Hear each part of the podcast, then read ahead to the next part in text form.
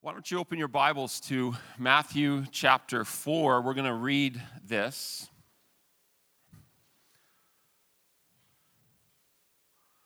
This is our next message in this uh, Beatitude series. Pastor Brenda covered a few of them uh, over the last few weeks, and we're, we're kind of coming. We have two more, uh, three more, maybe four. Um, of these, it depends where you cut off the Beatitudes, but um, we have a few more in this. And this is Jesus's kind of, uh, Jesus's State of the Union address. Like, here's what the, the kingdom of heaven looks like. Here's what the culture of heaven looks like on the earth. And so let's read together Matthew 4 23. Again, we're reading this because we need this context here. Jesus isn't sitting uh, you know, in a, in a lecture hall at an academic uh, university environment, teaching sort of those. He's actually in the midst of crowds of people that he's been healing and setting free and restoring, that he's been working powerfully. They're actually seeing the fruit of the kingdom of God at work in their lives. And in that context, he sits down to say, okay, like, here's the kingdom of God is working in power, miracles are happening. Amazing things. People are being set free and healed, and all of this amazing stuff is happening. And Jesus is saying, Now I wanna, I wanna further explain to you what the culture of heaven looks like, what it looks like when heaven invades the earth. This is what Jesus is doing. Matthew 23. Jesus traveled throughout the region of Galilee, teaching in the synagogues and announcing the good news about the kingdom and he healed every kind of disease and illness. News about him spread as far as Syria, and people soon began bringing to him all who were sick. And whatever their sickness or disease, or if they were demon possessed or epileptic or paralyzed, he healed them all. Guys, this is why we believe as a church that the, the supernatural activity of God is still at work on the earth today. Actually, when the kingdom of God is present, it explodes all of our natural presuppositions about what is or is not possible.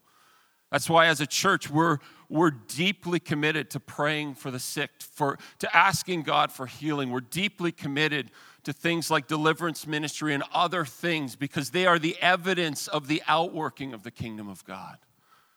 That's why, as a church, we take time in our services to as best we can follow and obey the promptings of the Holy Spirit, not knowing always what He wants to do.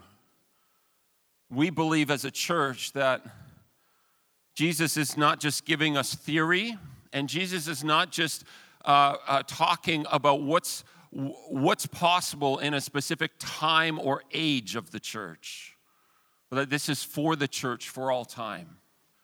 And we're living in, actually in this time where Jesus is still working in this way. That's our conviction as a church. So large crowds followed him wherever he went. People from Galilee, the 10 towns, Jerusalem, and from all over Judea and from east of the Jordan. One day, chapter 5, as he saw the crowds gathering, Jesus went up on the mountainside and sat down. His disciples gathered around him, and he began to teach them.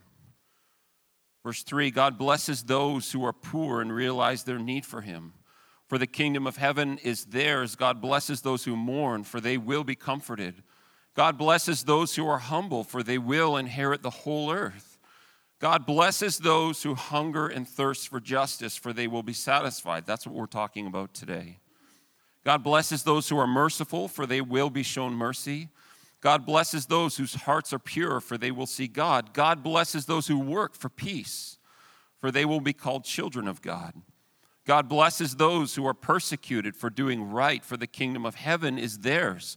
God blesses you when people mock you and persecute you and lie about you and say all sorts of evil things against you because you are my followers. Be happy about it. Be very glad, for a great reward awaits you in heaven. And remember, the ancient prophets were persecuted in the same way. So these beatitudes that Jesus is offering, they, they actually turn the value system of the world on its head. Jesus is making radical countercultural statements about what the kingdom of God looks like. These are a description of the character and culture of the kingdom of heaven.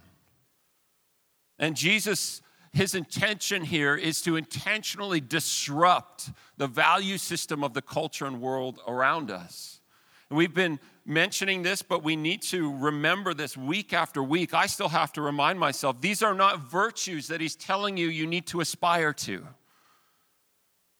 He's not saying God blesses those who try to be poor in spirit or poor economically. He's not saying God blesses those who, who act sad all the time. He's actually just simply describing what the kingdom of heaven values.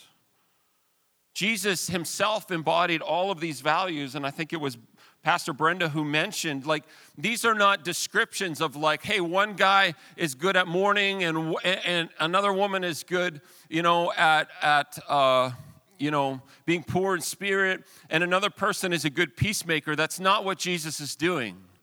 He's saying all of these things characterize the kingdom of God. So it's not just like one for you and, and another one for me and one for this person, but all of these things are, are signposts of the presence of God. Or as, as one pastor, Darrell Johnson in Vancouver, says, that these are all evidences of being in alignment, in sync with God in your life. Another way we could translate blessed is congratulations. Or like I love you lucky bums. You haven't done anything. You haven't done anything to earn or deserve this. These aren't virtues that you're, you're clawing away at in your life. This is, uh, this is the effect of the presence of God on your life. So these are an announcement rather than a demand for conduct. Jesus is not demanding conduct here, he's just simply making announcement of the reality of what these things are.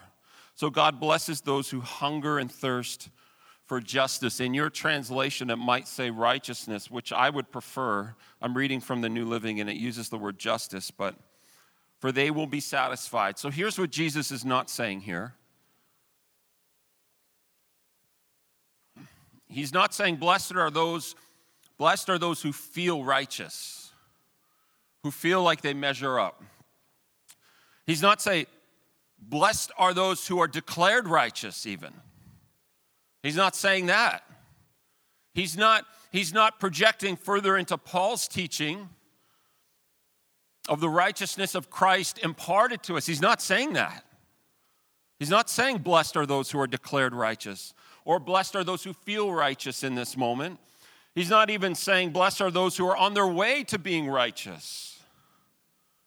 What Jesus is saying is, God blesses those who hunger and thirst for righteousness. This, in its essence, is about what you crave.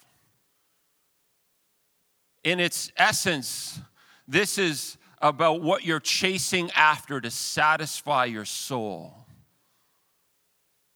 In its essence, Jesus is drawing a contrast here between the cravings and attachments and appetites of the culture around us and what it looks like to crave the kingdom of God in our life. So, the question we have to ask ourselves right at the outset is what am I craving?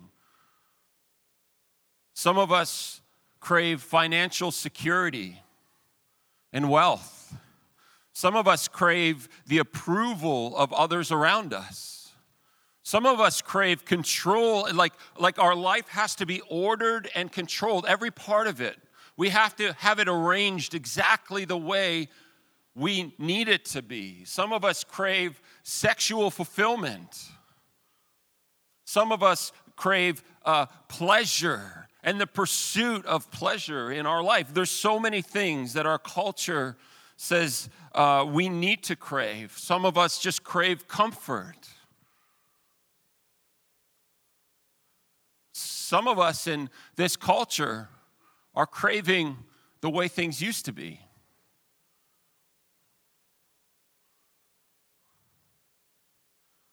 I've heard so many people say to me, the Canada that is coming for my kids is not going to be the Canada that I grew up with, and all I want for them is what the Canada that I grew up with. Which I get and understand, but is that a, a craving for the kingdom of God or craving for what's comfortable? The question I think we need to ask is what are you chasing after to satisfy you? What is it that you spend your time and energy emotionally, mentally, physically? What is it you spend your time and energy investing into these days in order to bring you peace, in order to satisfy what seems to be missing from your soul?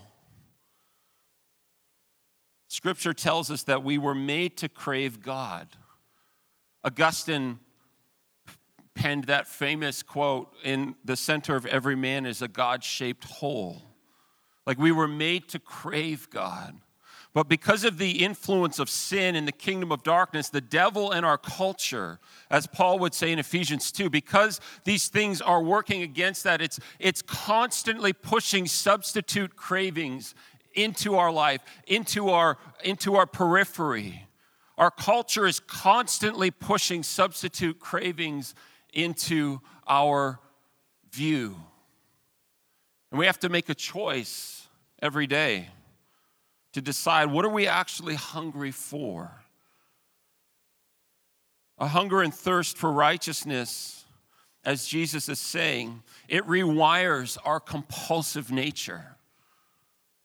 I have trouble with compulsion especially around food. Like, literally, I've told you this before. I've admitted to you, like, I'll drive by a billboard and there's like a juicy burger on it, and I'm pulling right into McDonald's the very next step. Like, I struggle with compulsiveness. And what Jesus is aiming at here is actually a confrontation and a rewiring of our, our, our human nature to be compulsive and to dart around to the right and left, to be, to be uh, tempted by what we see in our eyes or what we are experiencing with our bodies. A hunger and thirst for righteousness rewires our obsessions.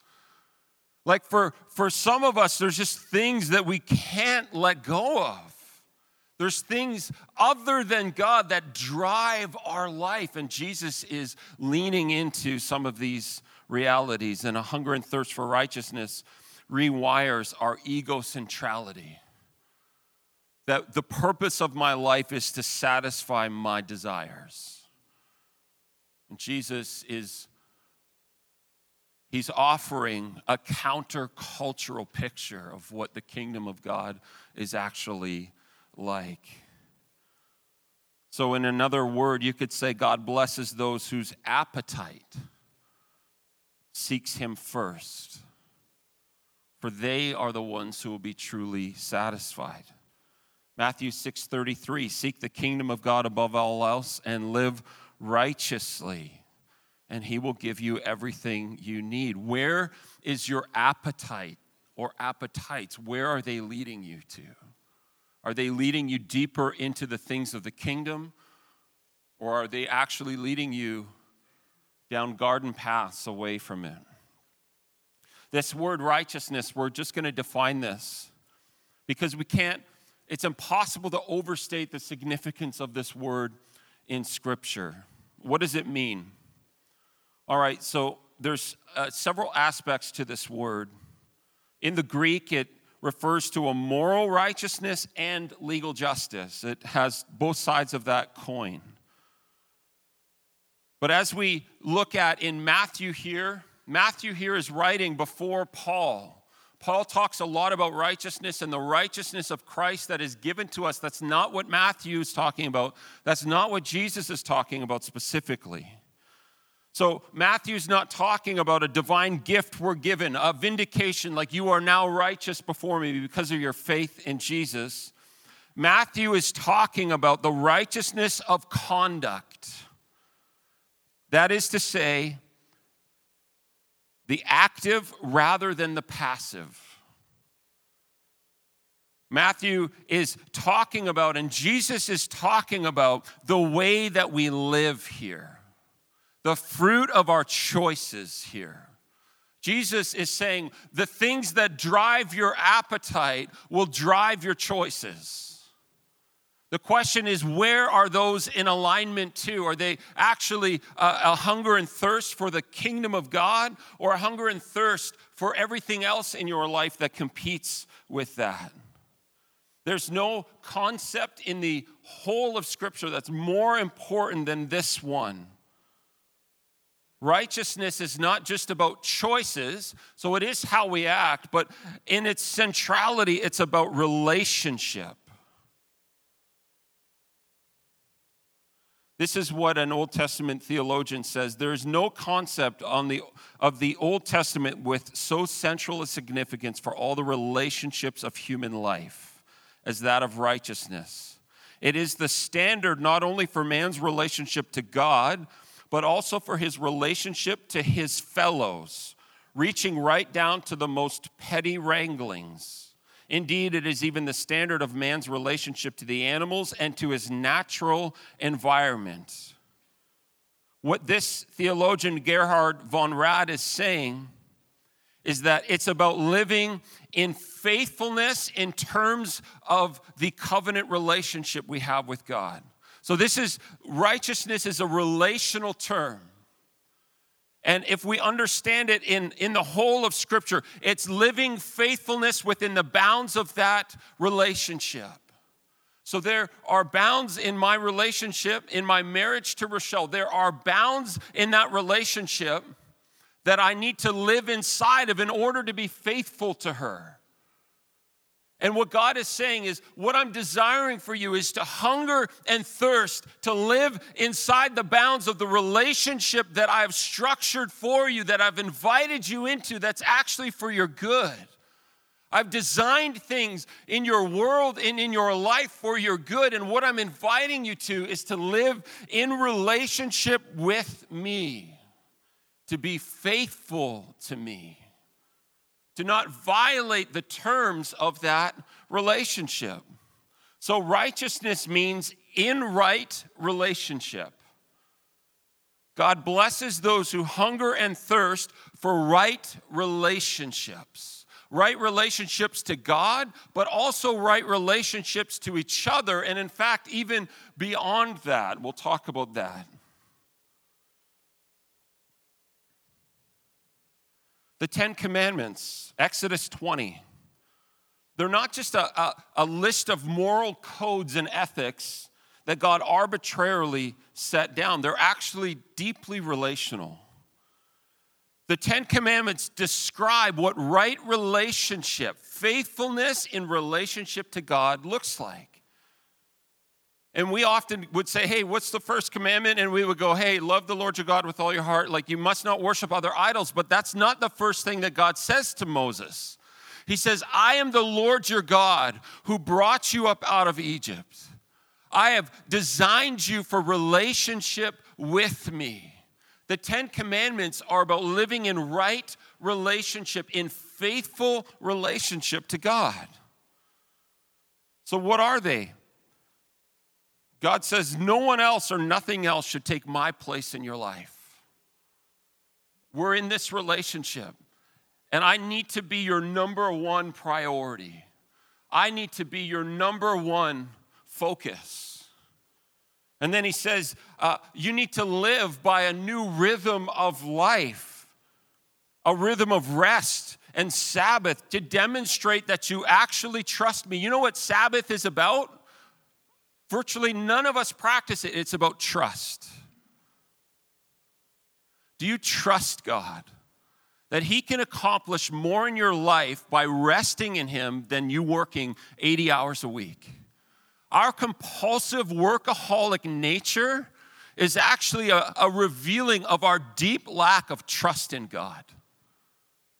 And God is saying, if you if you want to live in right relationship with me, you you have to frame a new ethic for rest and time that is actually uh, an indication of how deeply you trust me with your life. But God, I've got so many things to do, and if I don't take care of all of this, if I don't work from sun up to sundown, my business is going to fall apart and everything is going to go haywire. And God is saying, then you don't actually trust me because you're not willing to schedule into your life time away to be fueled and fed by me. This is relational. You must honor your father and mother. You must not take a life. You must not practice unfaithfulness. You must not take from others. God is probing at our human nature, our egocentric nature here. You must not lie about others. You must not live to have what others have. These are all deeply relational realities.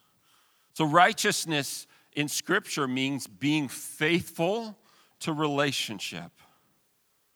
Darrell Johnson says it this way it's all about relational integrity and wholeness. A relational integrity and wholeness that encompasses the totality of life. Blessed are those who crave relational wholeness. I want to be in right relationship with God. I want to live within the bounds of what He establishes as good and healthy for my relationship with Him. But I also want to be whole in my relationships with other people. In his book on the Beatitudes, Darrell Johnson suggests four aspects of relational wholeness. You can write these down if you want, they're good to just process. And these are found in the first two chapters of the Bible. Number one, first aspect of relational wholeness our relationship, the relationship of mankind to the earth. The word in Hebrew for human is Adam. The word for earth is Adama. We were made to rule and reign on the earth, to tend to it, to rule over it, to steward it as part of our responsibility in God's kingdom, we were made from the earth for the earth. Guess what? Uh, eternity in heaven is not somewhere else, it's here. In our natural state, you were made as a human. I was made as a human. We were made from the earth for the earth. We weren't made for something else. And God is saying that our, our future, our fate, our, our eternity is intertwined with the earth. So that's one area of relational wholeness. Number two, we were made for relationship with other human beings. The Hebrew word for man is ish, the Hebrew word for woman is isha. We were created for community and relationships. We were not made to be individualistic.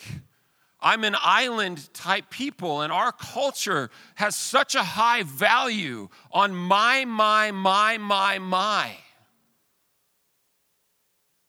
In a, in a deeply dysfunctional and sinful way, we've elevated what is ours above what is ours together in community with someone else. We live to satisfy ourselves.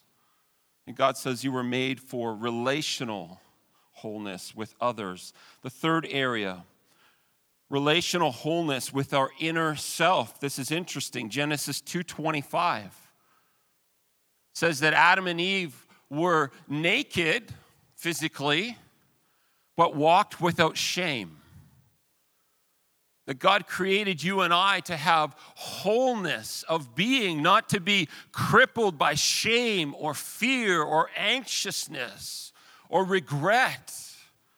God cares very deeply about uh, the, the state of your heart and your soul.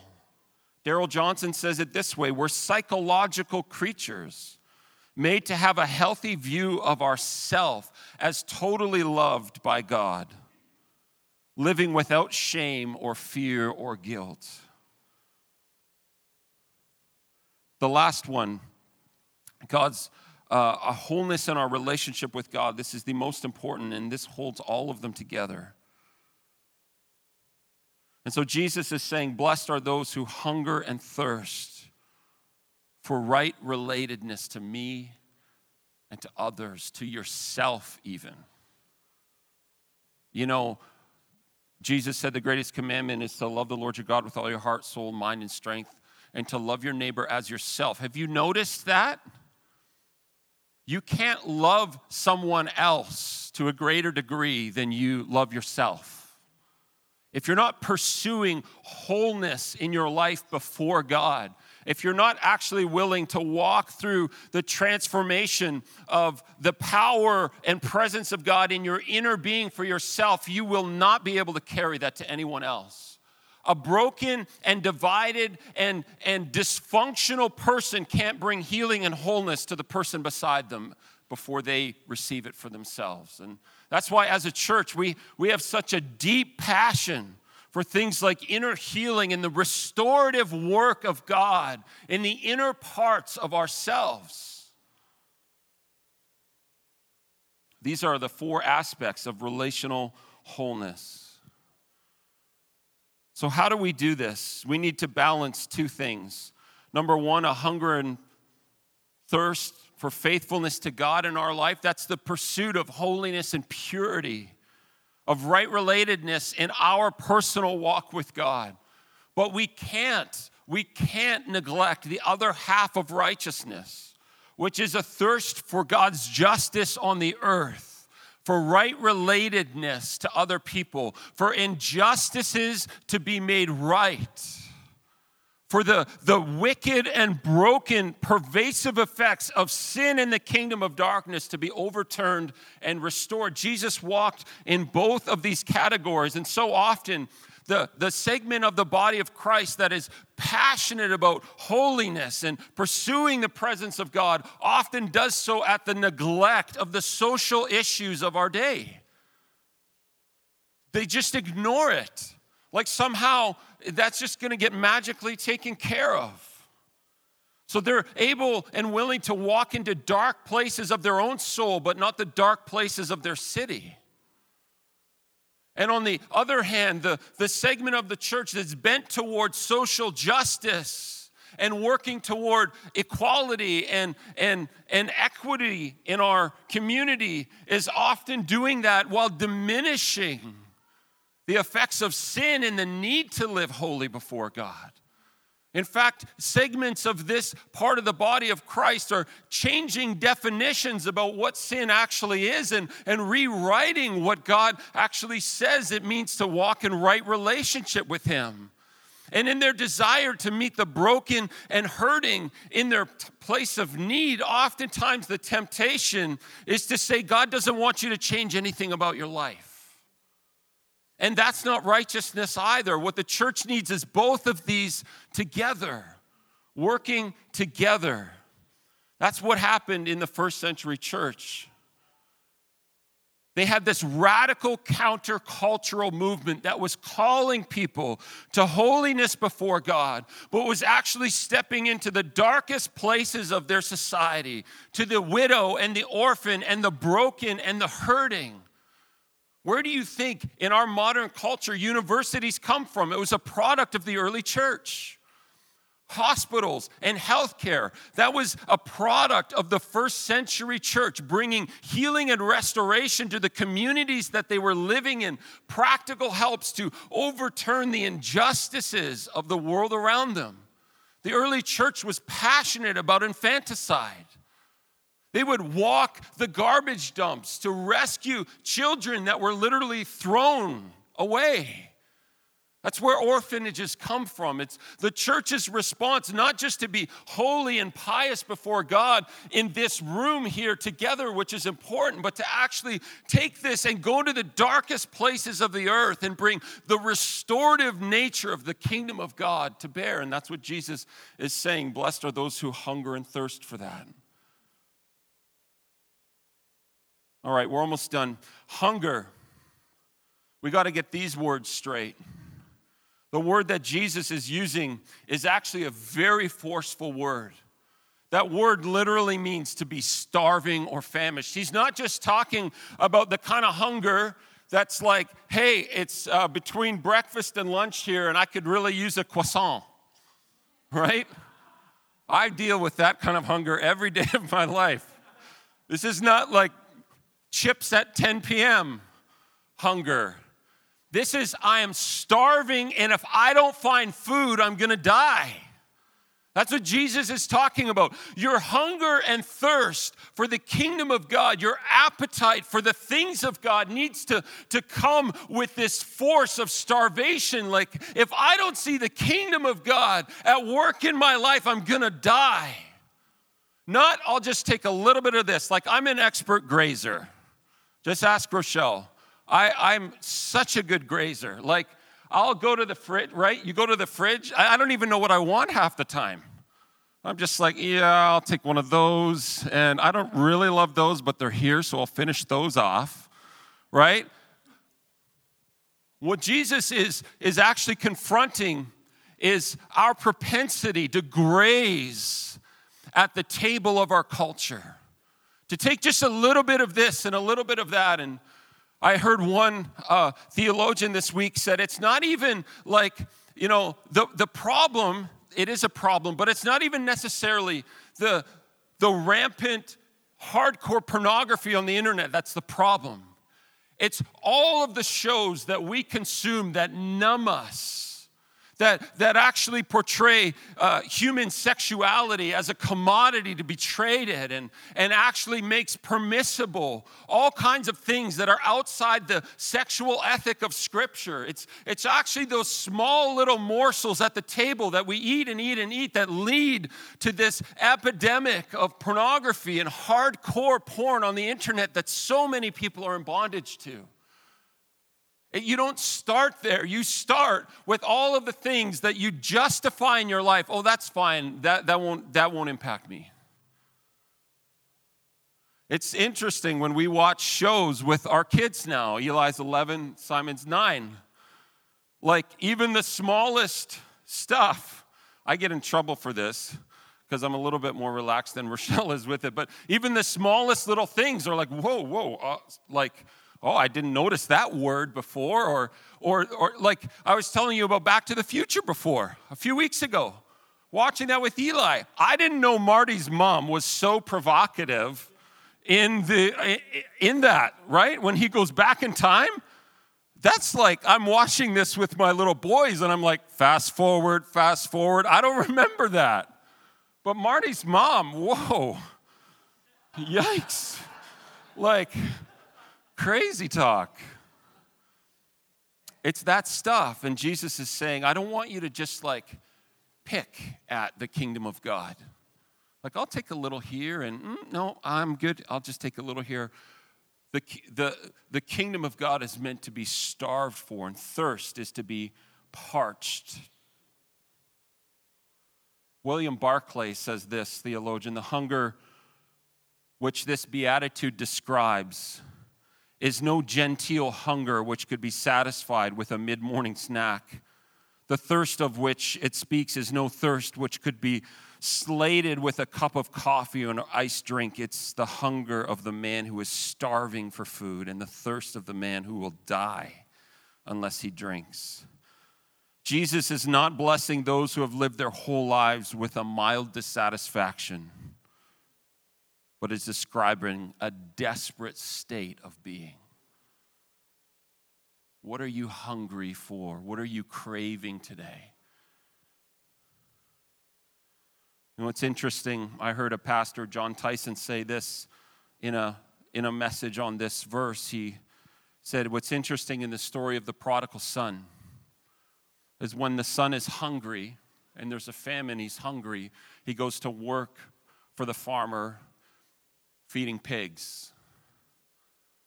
But when he's starving, he goes back to the Father. And so many of us live our Christian life with just this mild dissatisfaction with the world and a desire just to sprinkle a little bit of God into it.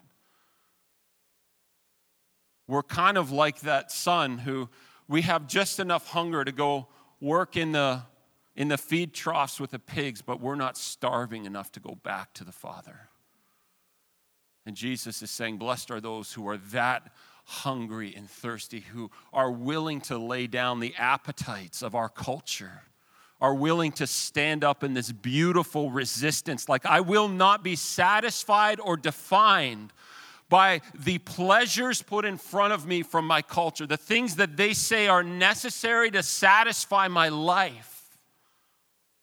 the things that the social media influencers say I need in my life, the workaholism that is celebrated in our culture, so many things. The question is, what are you hungry for?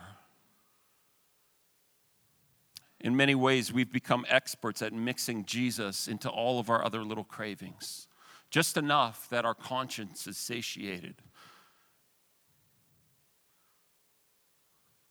Bruce Marshall says this The young man who rings the bell at the brothel is unconsciously looking for God.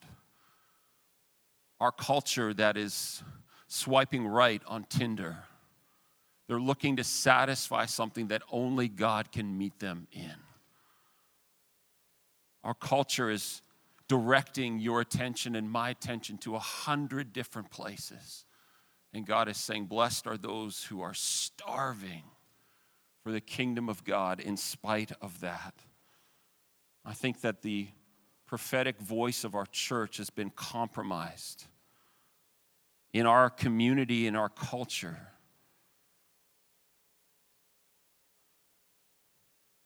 Because we don't stand in stark contrast to it. We kind of look like it in so many ways. Why don't we stand together? I want to leave you with this thought. I just felt like the Holy Spirit was convicting me with this. That you and I, the church together, we're not able to call hungry and thirsty people to God because we're not hungry and thirsty for it. Those people that are just craving everything they can get their hands on in our world and in our culture. We're not able to call them to God when we ourselves are not hungry for the presence of God, when we're not willing to lay down and drop everything in our life for the pursuit of His presence and His kingdom, to see His justice roll like a river through our families and through our communities, bringing restoration to your own soul, but actually bringing restoration to the fabric of our cities this is what God is calling us to. And Jesus is saying, those people will be satisfied. He's giving us uh, an eschatological future there, meaning your satisfaction may not come in this lifetime, but you will be fulfilled and then fulfilled again and overflowing with fulfillment if you actually redirect your cravings and your appetites in this life, the life you now have, to pursuing the kingdom. Let's pray. Jesus, I, again, I, I fully admit and recognize that I don't live this like you've invited me to. So many times in my life, I've fallen so far short of this. But I'm asking for each of us as we step into Thanksgiving dinners and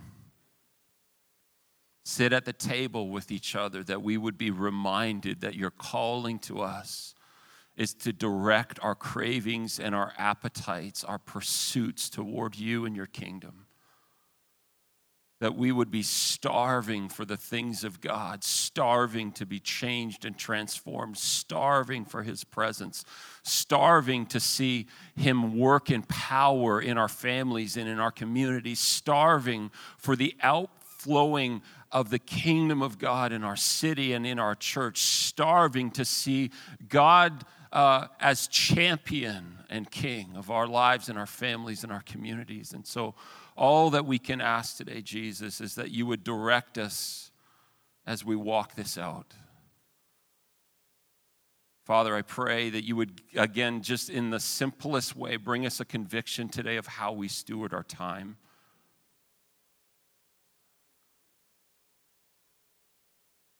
God, we set aside time in our lives for the things that we desire and are craving, and I pray that you would convict us to established, guarded, safe time with you to read your word, to time for prayer, and to be in your presence. Teach us how to draw from the well of life.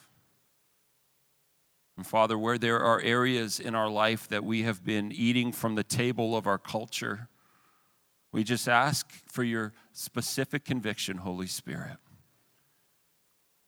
We welcome your conviction.